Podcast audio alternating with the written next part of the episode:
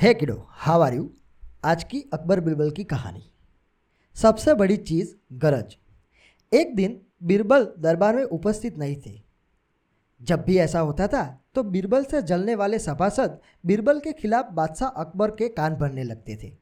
अक्सर ऐसा ही होता था, जब भी बीरबल दरबार में उपस्थित नहीं होते, तब दरबारियों को मौका मिल जाता था। आज ऐसा ही मौका सभी को मिल गया।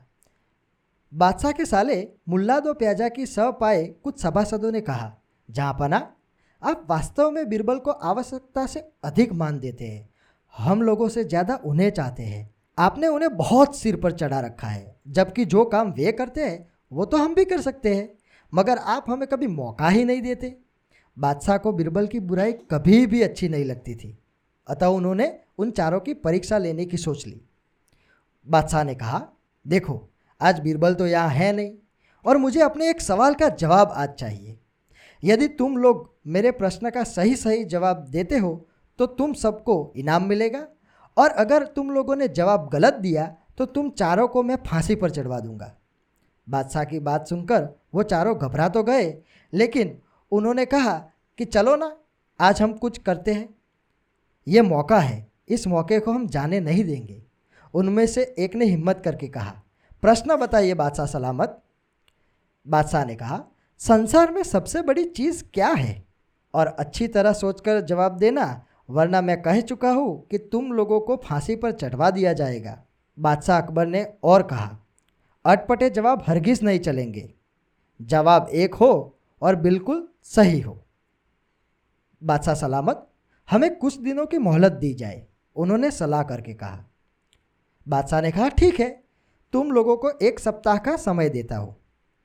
चारों दरबारी चले गए और दरबार से बाहर आकर सोचने लगे कि सबसे बड़ी चीज़ क्या हो सकती है। एक दरबारी बोला, मेरे राय में तो अल्लाह से बड़ा कोई नहीं है।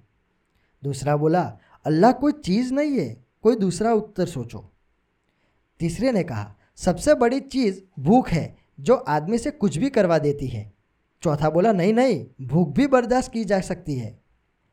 फिर क्या है सबसे बड़ी चीज़? छह दिन बीत गए, लेकिन उन्हें कोई उत्तर नहीं सूझा। हार कर वे चारों बीरबल के पास पहुँचे और उसे पूरी घटना कह सुनाई। साथ ही हाथ जोड़कर विनती की कि प्रश्न का उत्तर बता दे। बीरबल ने मुस्कुराकर कहा, मैं तुम्हारे प्रश्न का उत्तर दूँगा, लेकिन मेरी एक शर्त है। चारों ने एक स्वर में कहा, हमें आपकी हर शर्त मंजूर है। बस, आप हमें इस प्रश्न का उत्तर बताकर हमारी जान बख्शिए। चारों ने कहा, बताइए, आपकी शर्त क्या है?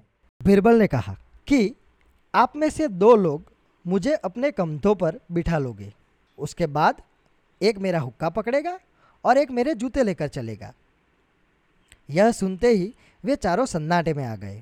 उन्हें लगा, मानो बीरबल ने उनके गाल पर कस कर तमाचा मार दिया हो, मगर वे कुछ नहीं बोले।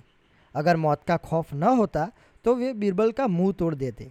मगर इस समय वो मजबूर थे, अतः तुरंत राज़ी हो गए। दो लोगों ने अपने कंधों पर बीरबल की चार पाई उठाई। तीसरे ने उनका हुक्का, चौथा जूते लेकर चल दिया। रास्ते में लोग आश्चर्य से उन्हें देख रहे थे। दरबार में बादशाह भी यह मंजर देखा और वह मौजूदा दरबारियों ने भी कोई कुछ न समझ सका। तभी बीरबल बोला, महाराज, दुनिया में सबसे बड़ी चीज़ है गरज। अपनी गरज से यह पालकी यहाँ तक उठा कर लाए हैं। बादशाह मुस्कुराए और वे चारों सिर झुकाकर एक और खड़े हो गए। दोस्तों मज़ा आया ना? ऐसी कहानी हम आगे ही सुनेंगे सो स्टे ट्यून बाय